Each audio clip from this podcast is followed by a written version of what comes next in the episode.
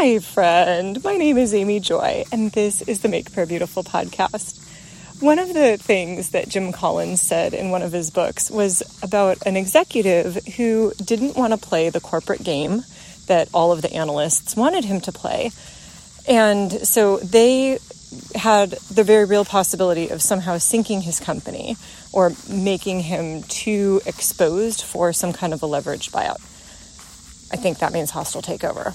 I could be even misremembering the specific words, but basically an adverse response that he didn't want.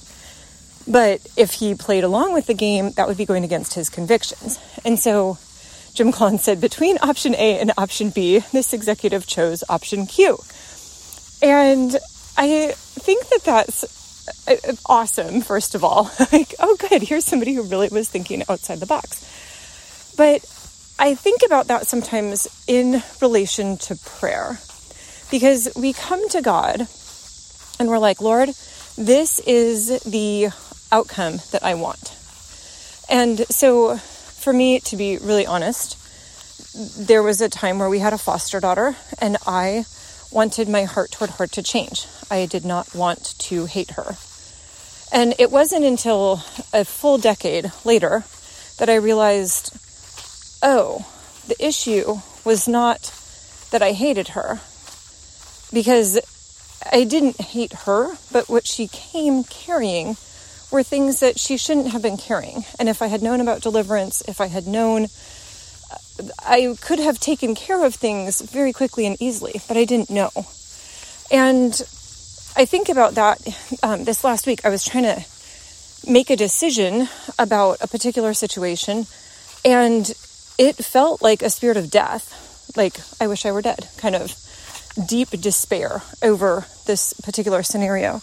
And it wasn't until after the fact, I mean, first of all, I said, I refuse to partner with you, spirit of death. I want no part of you. I want only the Lord's life. But it wasn't until after the fact that I realized, oh, I had started off with the wrong foundational supposition and that meant that everything I was trying to build was going in the wrong direction. And so I had assumed that either I was facing a massive amount of resistance or I wasn't supposed to go in this direction. Instead of saying, no, generally the direction is right. You just need to start with a slightly different foundation. You know, kind of shift your degrees over a little bit and then you'll be aiming in the right direction. You'll hit the moon instead of, you know, off into space. And so I say all of that to say sometimes when we pray, the Lord is doing something completely different that we would have no way to predict. In the situation with my foster daughter, he eventually was going to teach me about spiritual warfare and about that I can actually use my particular feelings, in this case, my sense of loathing, not because I was a horrible person and needed to have my heart right with God, but because I was a sensitive person and needed to learn deliverance. And so if we take this then to a, in a completely different direction, what do you do if you're praying for something? Like, let's say you're a child and you're like, Lord, I really would like my family to stay together. Or my, you know, can my parents please be more kind? Or whatever the, whatever horrible situation might happen in a family. And here you have this faithful child who's praying that the Lord would change the situation. That's a really hard question. Like, why would the Lord not do that?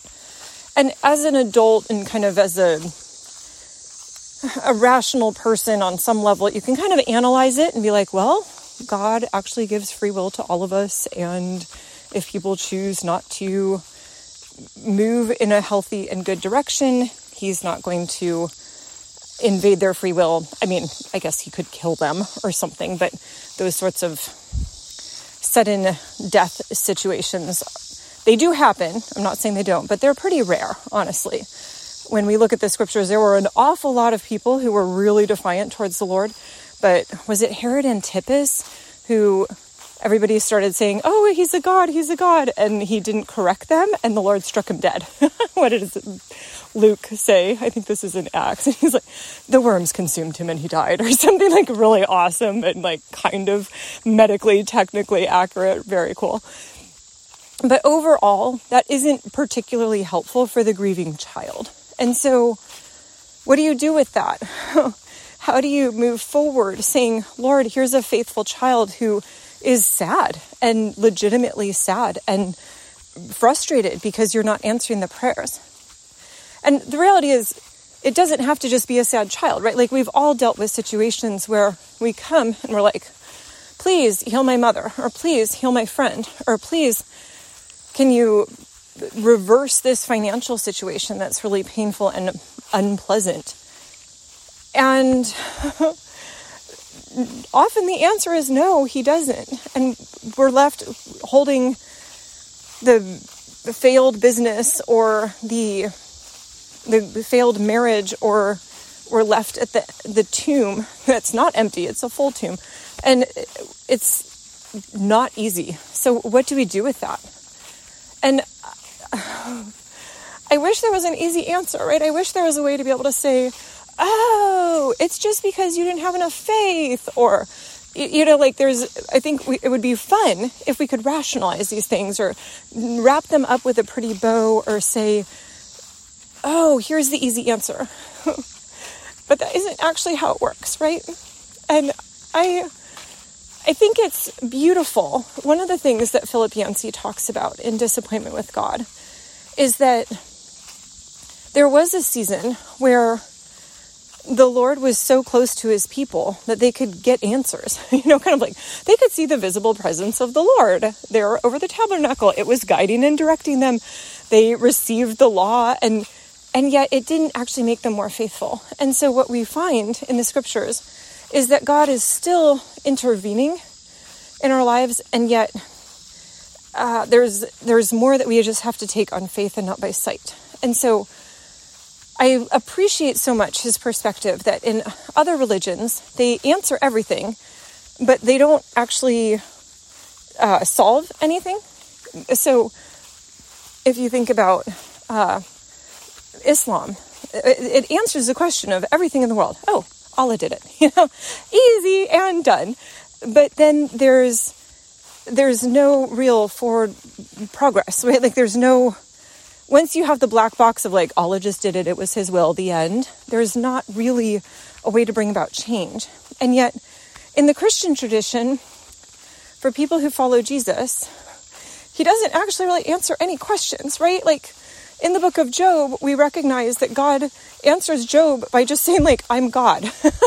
it's more complex than you realize. And Job is like, okay, you're right, it actually is. And sure, we can step back from the book of Job and say, oh, but we understand that there's a cosmic battle and we have the bigger picture that Job was missing.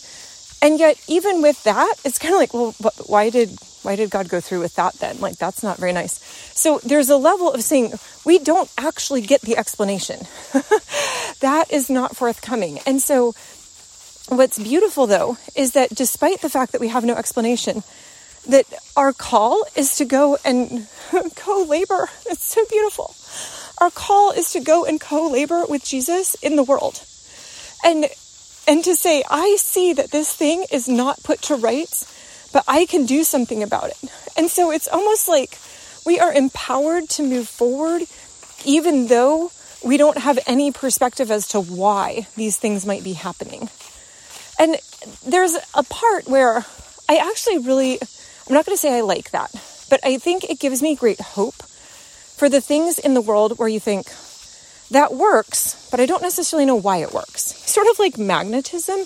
You know, like we all know that magnets work, but why would they work? It's, I mean, like, if you think about it, if you hold a magnet, like a good magnet, an inch from the refrigerator, and you let it go, it jumps to the refrigerator. Like, it, the force of magnetism is stronger in that case than the force of gravity.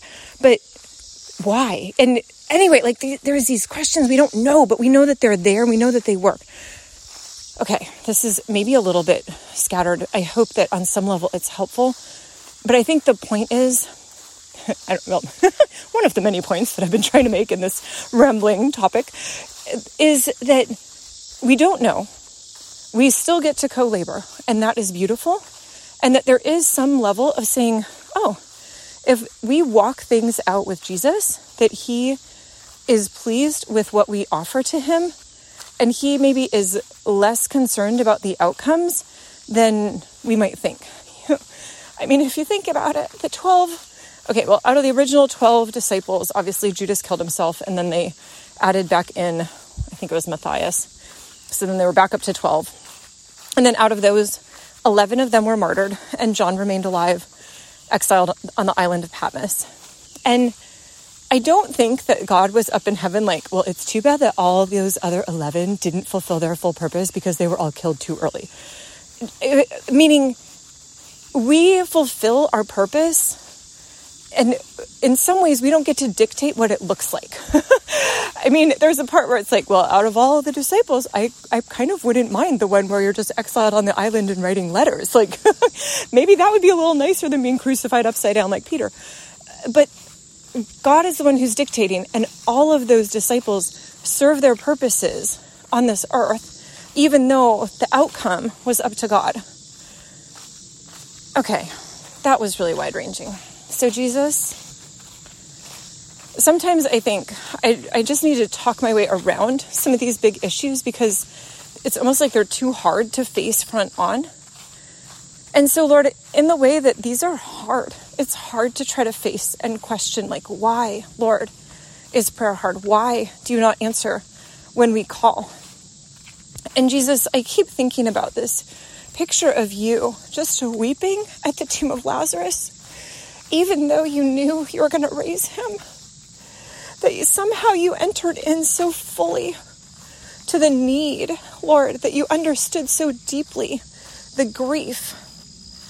And so, Jesus, I'm asking that you would come and pour out your spirit on the places that are tender and sore and tired. I'm asking that you would pour out your Holy Spirit oil on the places that need comfort. And Jesus, for the places where if people face them, they just think, I could just weep my way through this. Lord, I'm asking that you would go and be so gracious in the midst of that weeping, that you would hold tenderly those tears. I thank you, Lord, for the scripture that says that you capture our tears in a bottle. it's amazing, Lord, that they are that precious to you that you hold them. Oh, thank you, Jesus. Amen.